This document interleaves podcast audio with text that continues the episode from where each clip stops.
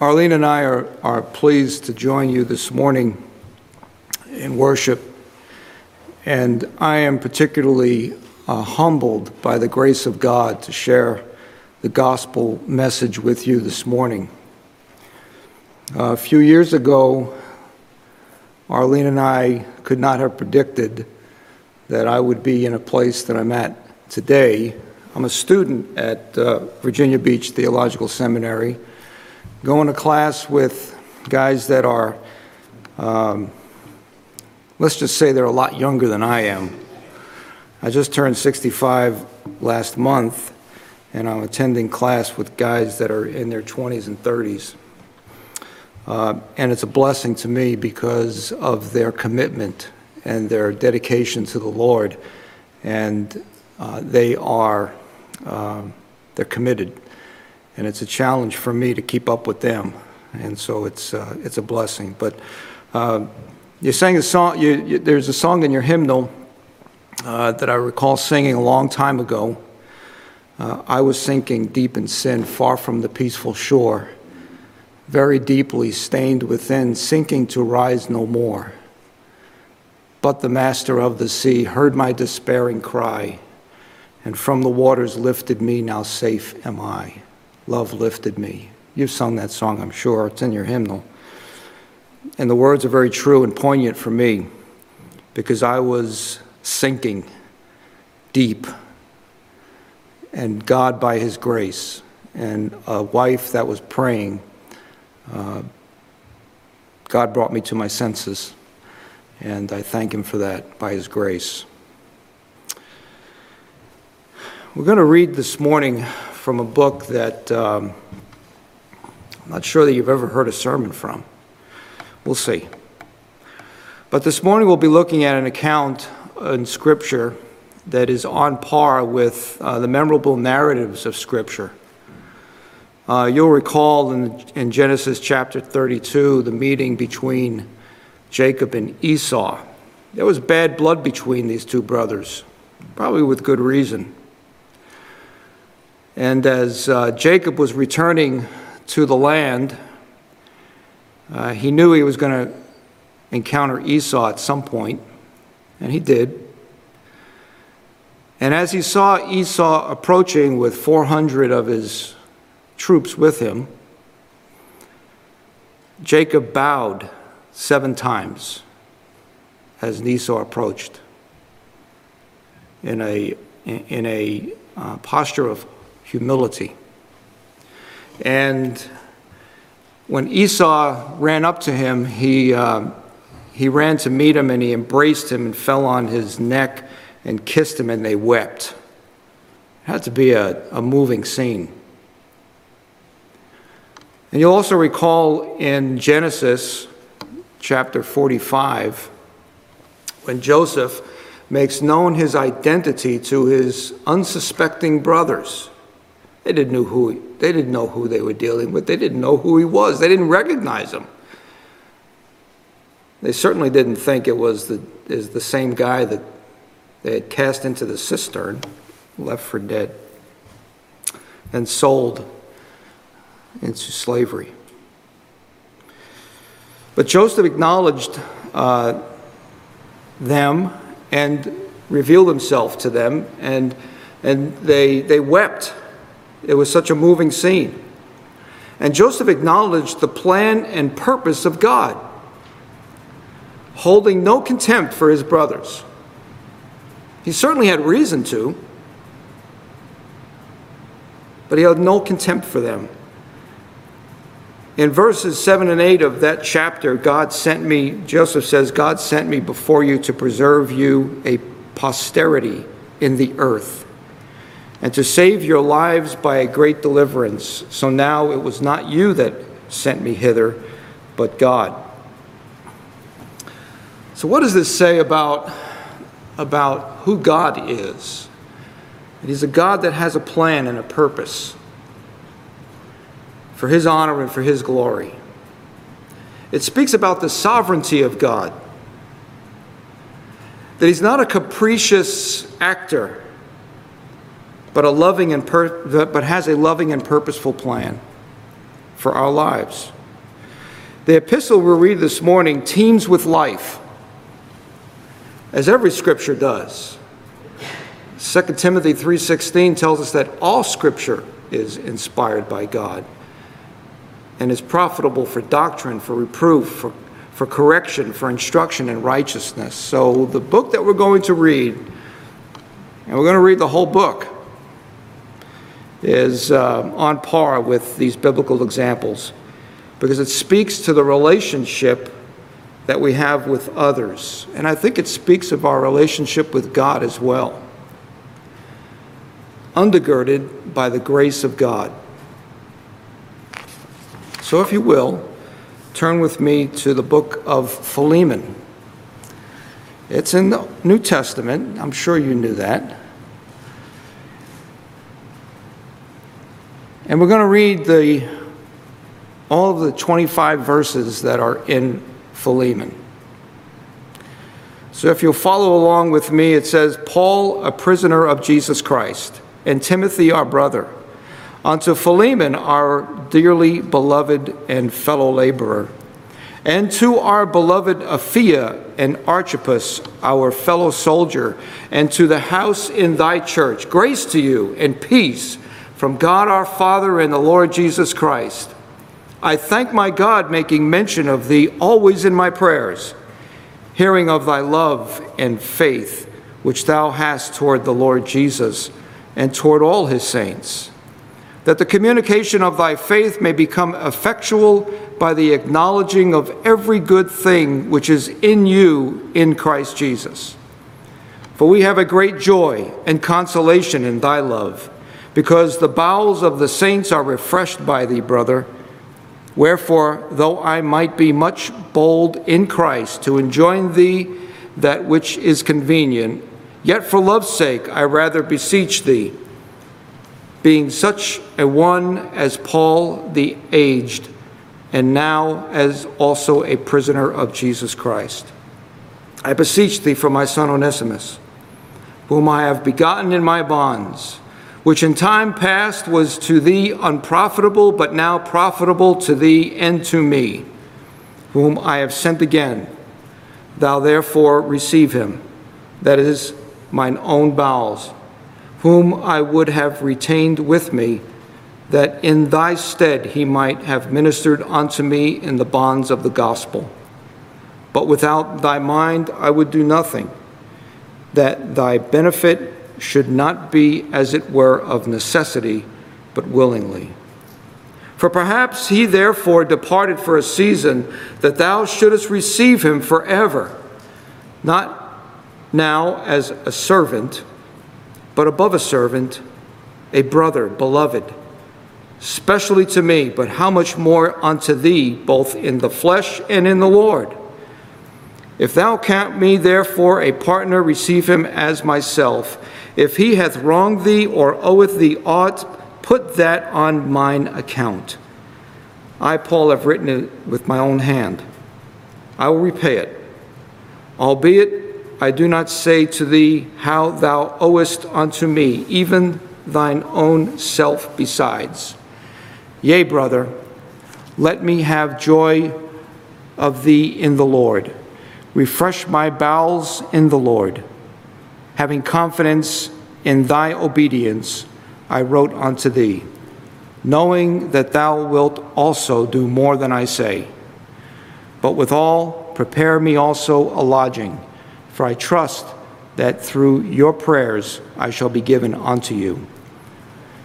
There salute thee, Epaphras, my fellow prisoner in Christ Jesus, Marcus, Aristarchus, Demas, Lucas, my fellow laborers. The grace of our Lord Jesus Christ be with your spirit.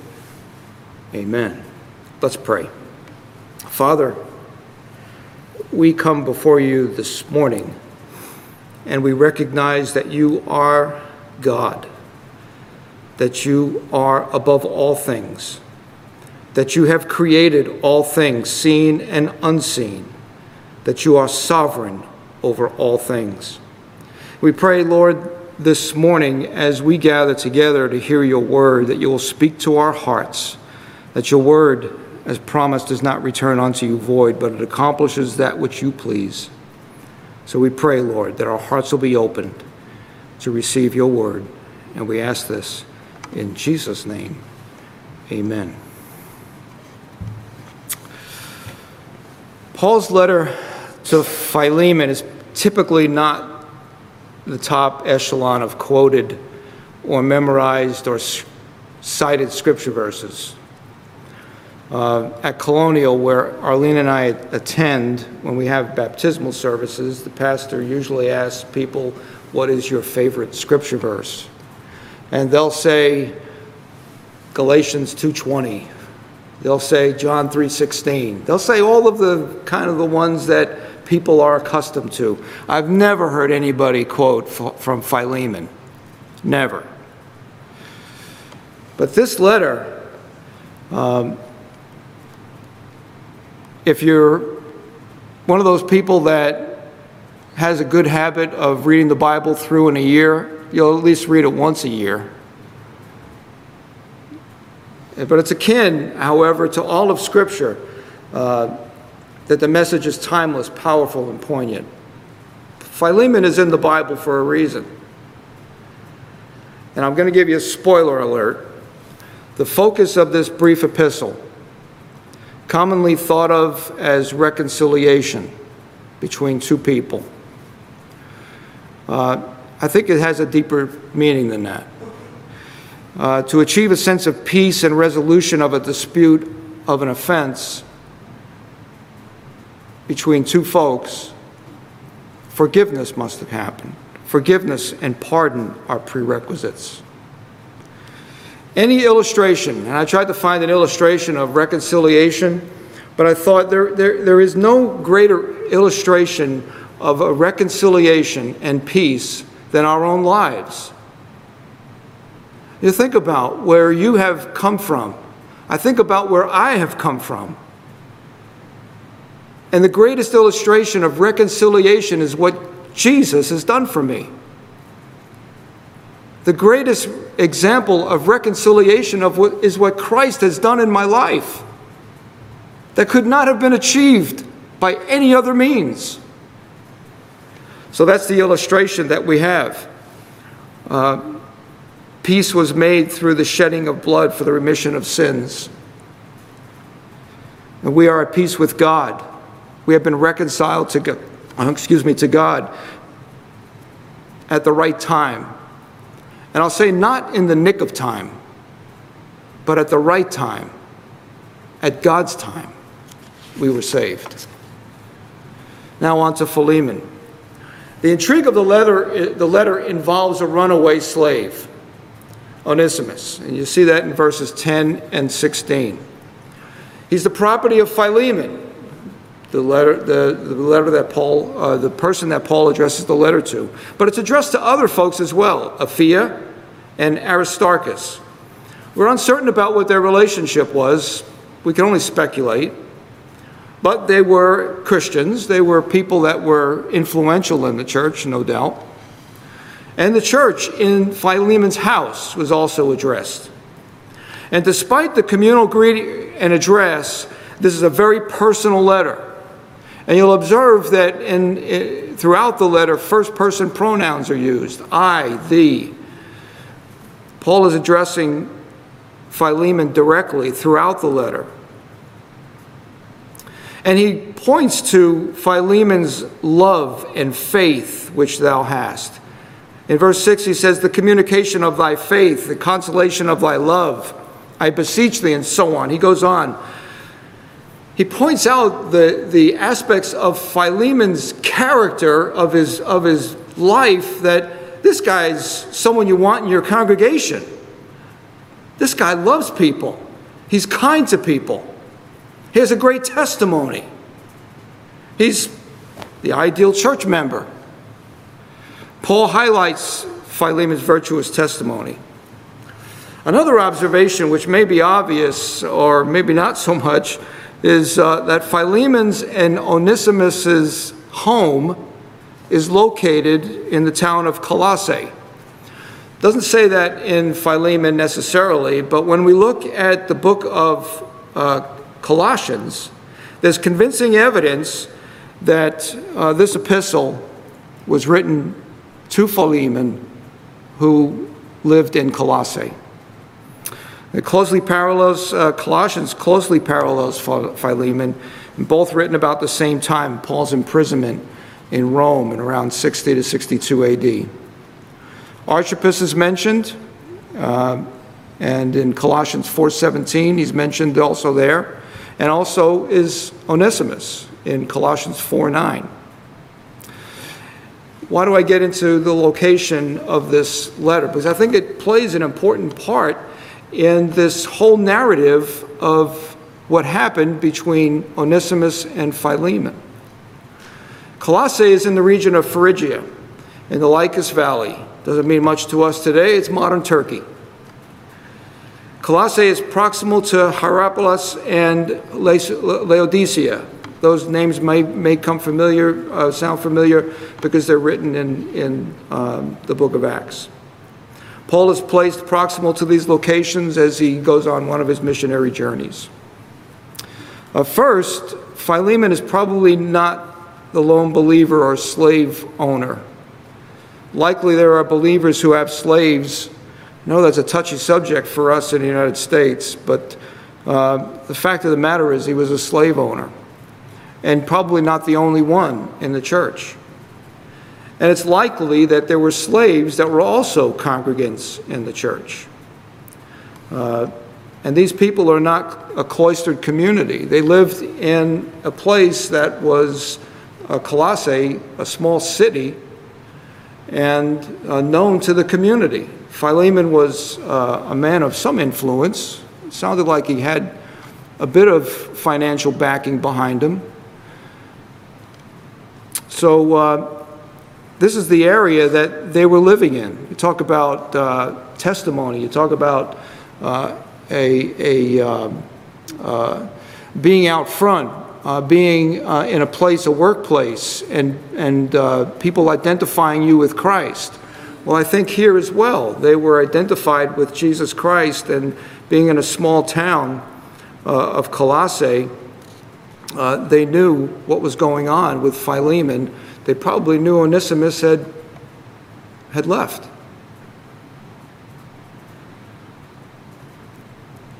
The word uh, is probably spread around that Onesimus is gone. And I think that places Philemon in a bit of a sticky position. Approximately 30% of the population in Rome, uh, in a Roman Empire was made of slaves. So it's very likely that in Colossae, that 30%, or at least 30% of the population, was made of slaves, which means that there were a lot of them. And even in that, in, in Roman times, there was uh, a law that said that the slave owner could do what he wanted to the slave, particularly those that had run away. They could kill them. This is uh, what Philemon was faced with as well. Onesimus is on the run. And uh, what makes this location more interesting, Colossae, is that uh, Rome is about, well, just over a thousand miles away from Colossae. That's where Paul wrote this letter from, Rome. So you think of the first century transportation system. They didn't. They had roads, but uh, it took a while to go 1,000 miles, a runaway slave from Colossae to Rome. It adds a bit of the intrigue to this uh, to this whole narrative, to this whole story. So, how does this relate to the book of Philemon? Well, it's costing Philemon an awful lot of money to have Onesimus on the run. He's suffering some financial losses. If, and Paul says this if he has wronged thee in any way or oweth thee aught, put that on my account, verse 18, what we read. These factors influence the theme of the letter pardon and forgiveness, a reconciliation between two parties Two more observations here. Philemon has suffered some loss as a result of Onesimus' conduct and is therefore within his legal right to, uh, to exact punishment. There's a poignant message here that Paul is delivering, though, is that he's not seeking freedom. He's not asking Philemon to free Onesimus.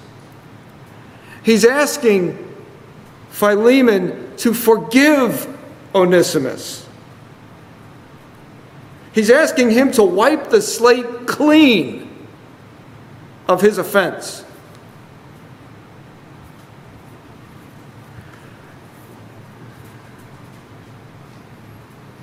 The observation here is um,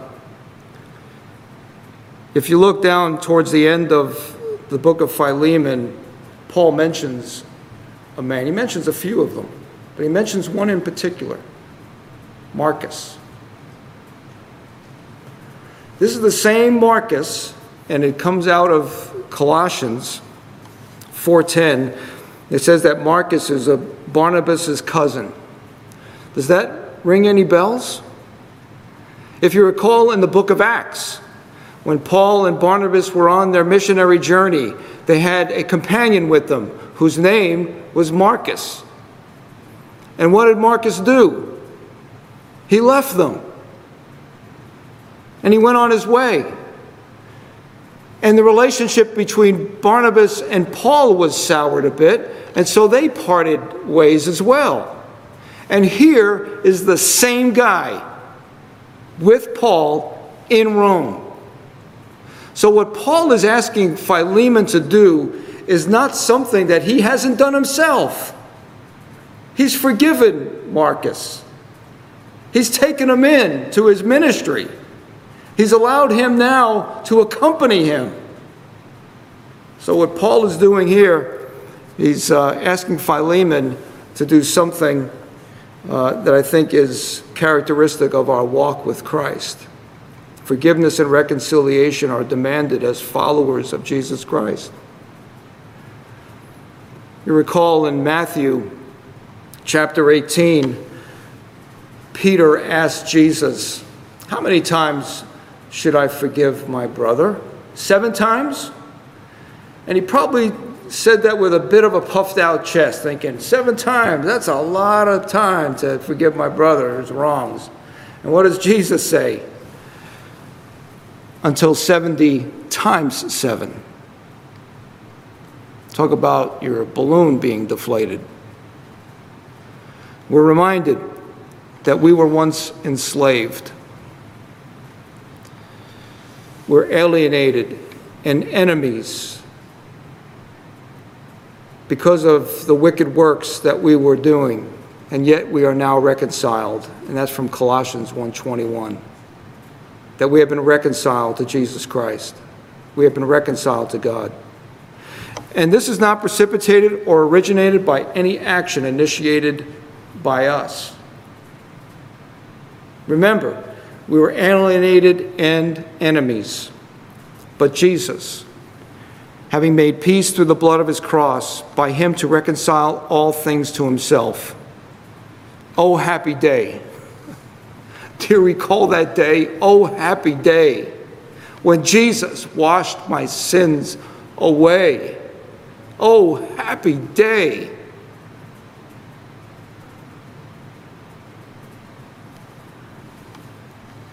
Paul is presenting Onesimus as a brother in Christ.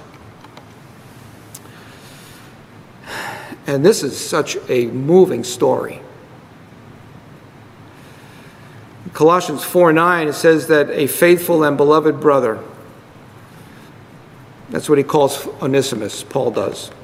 Now a servant, but above a servant, not now a servant, but above a servant, a beloved brother so, this is an intriguing scene. And I think that we can see this in this book of Philemon and, and even using Colossians as background. It's an intriguing scene because the possibility exists that Onesimus delivered this letter written by Paul to Philemon and the Colossian church in with another man whose name was Tychicus. In Colossians 4 7 to 9, it says, All my state shall Tychicus declare to you with Onesimus, a faithful and beloved brother who is one of you. So I can imagine Onesimus. Remember, I started out with re- recalling the scene between Jacob and Esau and Joseph and his brothers. And now we have a scene reminiscent of that. Is that Onesimus is standing before Philemon with Tychicus, handing him the letter. And I can only imagine the posture of Onesimus, now a saved man, now a man that has been brought to faith in Jesus Christ, standing before his owner, if you will, with head bowed and eyes closed as this letter is read. Remember, too, and we read this in verse 1, that Paul is a prisoner of Jesus Christ. The opening of this letter in Philemon is unique than any other epistle that Paul wrote. If you look back in some of the epistles that Paul wrote, he never opens with this line a prisoner for Christ Jesus. If you received a letter from somebody and they said that they were a prisoner somewhere in Sing Sing, it would kind of leave a probably a sour taste in your mouth. Well, here Paul announces that I'm a prisoner, not of the Romans, but of Jesus Christ. An opening that is unique. There's no mystery that this guy's in jail. He seems to have spent a lot of time in jail. It's not the greatest opening. But this letter from uh, to Philemon was also part of the corpus that's called the prison epistles. And that's uh, Philippians, Ephesians, and Colossians also falls in that category. It's quite a turn of event for a man that, uh, that worked uh, to imprison believers at one time. In Acts chapter 3, it says that, but Saul began ravaging the church, entering house after house and dragging off men and women. He would put them in prison, and now he finds himself there, a prisoner of Jesus Christ. No longer an enemy of the church of God, now a prisoner of Christ. An encounter with Jesus Christ changes people. Folks, an encounter with Jesus Christ changes people. That's our testimony. We have been changed by Jesus Christ. We talk about hope. We sang about that just a little while ago. Our hope is in Jesus Christ. The things I used to do, I don't do them anymore. The places I used to go, I don't go anymore. A change has come over my life to the glory of God. And while Paul's, Paul's imprisonment to the ordinary person doesn't immediately win any credibility, except that there are verses that further explain the circumstances and sets the course for the rest of the letter. He's in jail. I told you before that Onesimus left Colossae and went to Rome. How did he find Paul in Rome? Why did he even head towards Rome? I don't think the verses that we read explain that, nor does the book of Colossians or any other in the New Testament. But I've got a theory that somehow Onesimus finds the imprisoned Paul. Why? How? Uh, but I think they're apparent retrospectively when we think of our own lives as well. What drove this runaway slave to search out Paul? The Holy Spirit.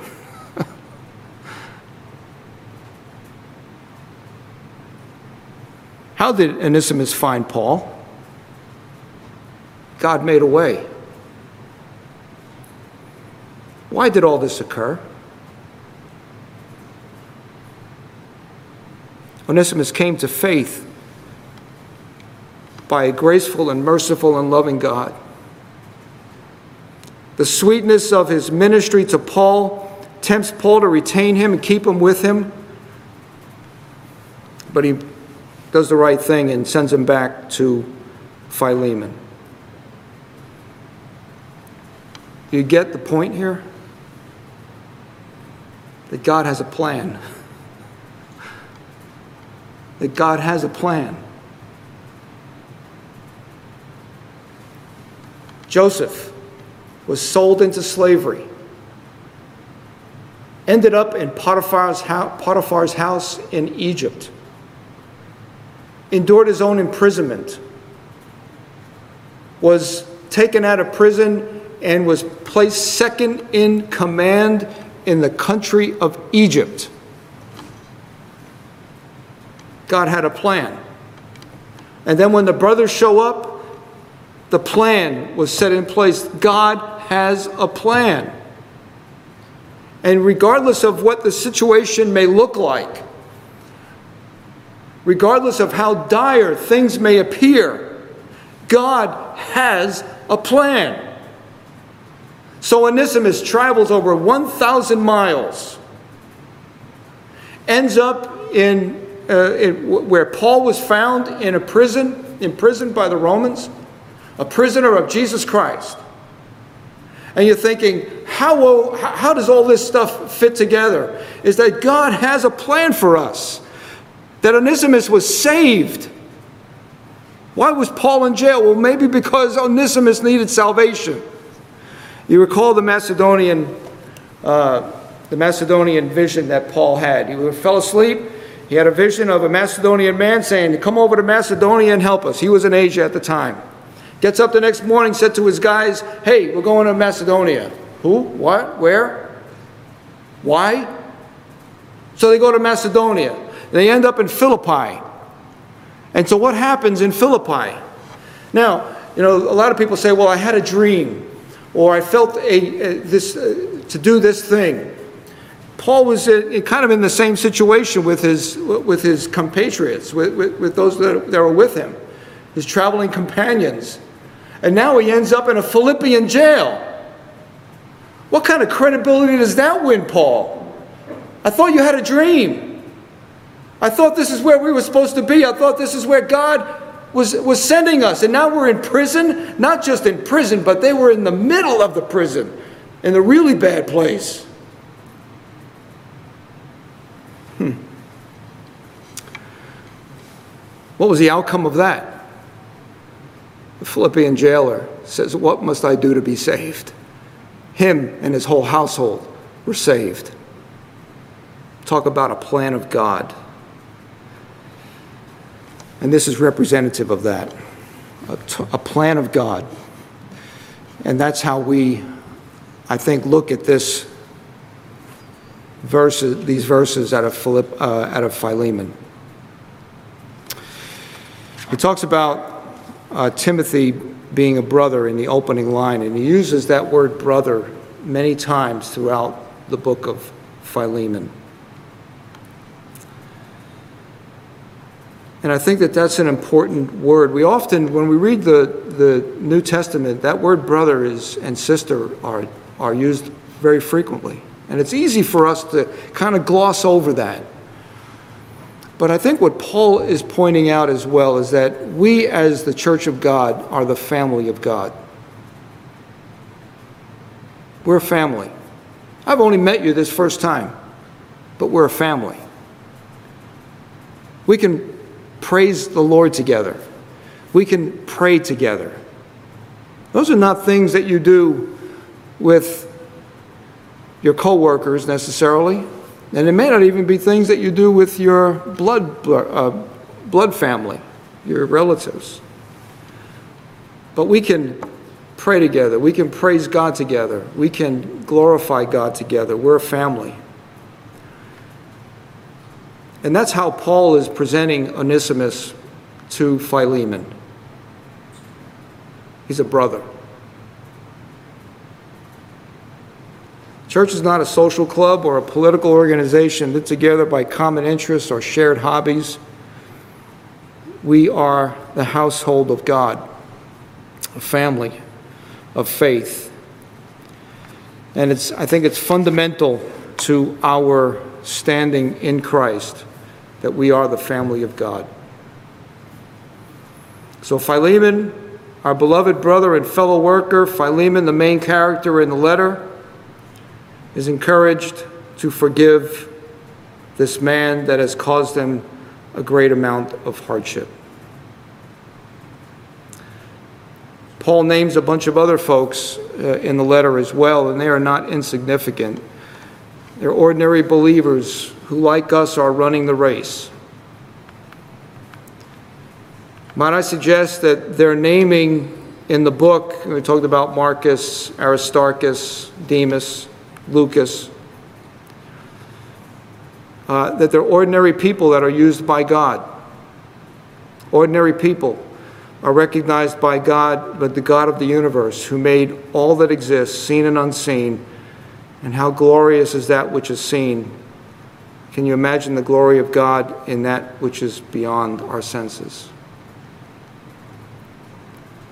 Galatians 3:28 says these are, are, are there is neither Jew nor Greek there is neither slave nor free man there is there is no one there is no male or female, for you are all one in Christ Jesus.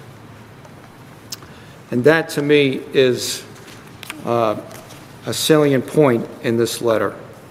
Let me close. The point this is a personal message. The letter through which Philemon, as the main addressee, is delivered to the house and the church and read, presumably aloud it's as if someone were to come in through those doors, come in and start reading a letter from Paul, and everyone, it's addressed to one person, but everybody in the room is hearing it. We don't know how Philemon responds. No record of it. We don't know. But I would venture to say that uh, that Philemon accepted Onesimus back, and it's all speculation, but I'm basing that on his character, on his testimony, a love for the saints. We may be going through some issues relationally that, uh, that need to be resolved. And uh, I think when we recall where we have come from, how we have been reconciled to God, and I think of that verse that I mentioned in Matthew where Jesus says 70 times 7.